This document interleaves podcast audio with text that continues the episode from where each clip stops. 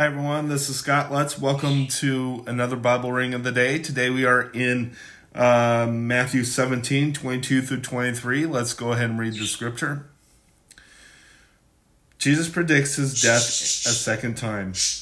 When they came together in Galilee, he said to them, The Son of Man is going to be delivered into the hands of men. They will kill him, and on the third day he will be raised to, to life. And the disciples were filled with grief. Let's go ahead and close in prayer. Lord God, I just lift you up. I praise you, Lord. I thank you for all things. I ask that you be with us, watch over us, I pray.